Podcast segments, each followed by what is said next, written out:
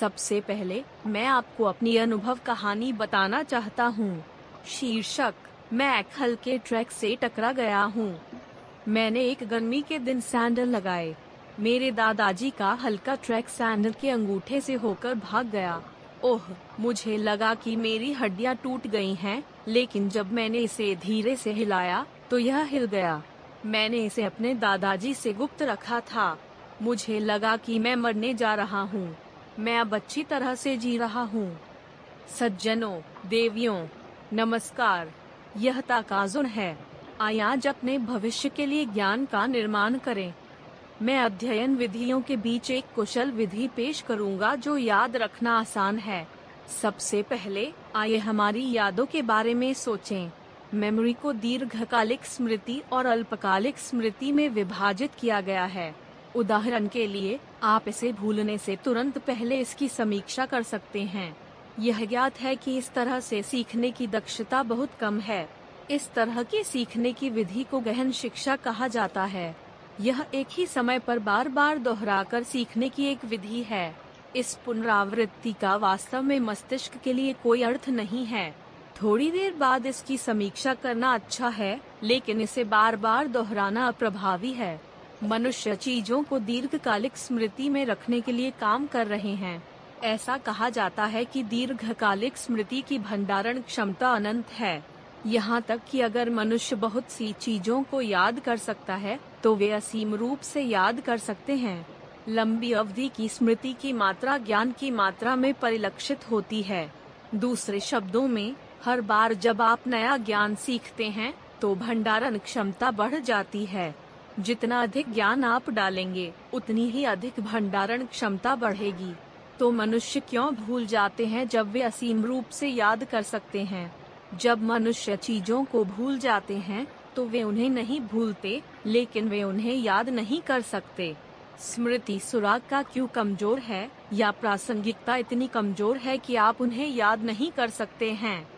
यदि आप इसे बार बार दोहराना सीख रहे हैं तो आप केवल अपनी अल्पकालिक स्मृति को बाहर निकालेंगे और इसे फिर से याद करेंगे।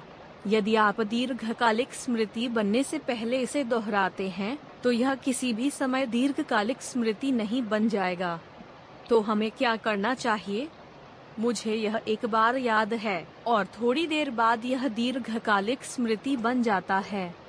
यह समीक्षा करना सबसे अच्छा है कि सुराग हो गया है या नहीं। दूसरे शब्दों में हमें जो करना चाहिए वह उस ज्ञान को याद करना और समीक्षा करना है जो सुराग के आधार पर मानव सिर में दीर्घकालिक स्मृति बनने वाला है। याद रखना सीखना है। पढ़ाई याद रखने का काम है।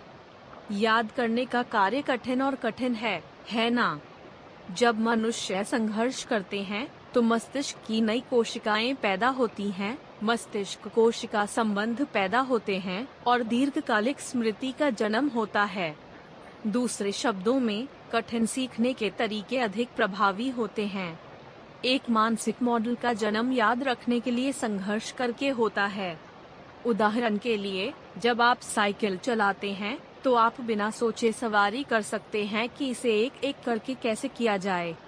यादें जिन्हें इन यादों के समुच्चय में बनाया जा सकता है और स्वचालित रूप से अंका जा सकता है और उन पर कार्रवाई की जा सकती है जिन्हें मानसिक मॉडल कहा जाता है यह समीक्षा करना आसान है कि आपने अभी क्या सीखा है है ना? यह अल्पावधि में प्रभावी प्रतीत होता है है ना? अगर ऐसा है तो मैं संघर्ष नहीं कर रहा हूँ, इसलिए यह एक मानसिक मॉडल नहीं है यह मानसिक रूप से सीखने के द्वारा तैयार किया जाता है जब आप इसे भूलने वाले होते हैं। उन यादों को याद करके जिन्हें भुला दिया जाना था, पुनर्निवेश होता है और यह अन्य अनुभवों और ज्ञान से जुड़ा होता है जो अब तक अनुभव किए गए हैं। यदि आप इसे कई बार याद करते हैं और इसे पुनर्निवेश के माध्यम से पिछले अनुभवों से जोड़ते हैं तो संबंध गहरा हो जाएगा और आपकी याददाश्त में सुधार होगा। मनोवैज्ञानिक इन कठिनाइयों को वांछनीय कठिनाइयों कहते हैं। कठिन समय होना कठिन अध्ययन पद्धति या कठिन किताब पढ़ने के बारे में नहीं है। कृपया इसे संदर्भ के रूप में उपयोग करें। यदि आपको यह उपयोगी लगता है तो कृपया मुफ़्त में पंजीकरण करें। हर व्यक्ति में हमेशा अपना जीवन बदलने की शक्ति होती है। आज सबसे छोटा दिन है। आय ज्ञान के साथ कार्य करें और अपने भविष्य के लिए आगे बढ़ें। जल्द मिलते हैं।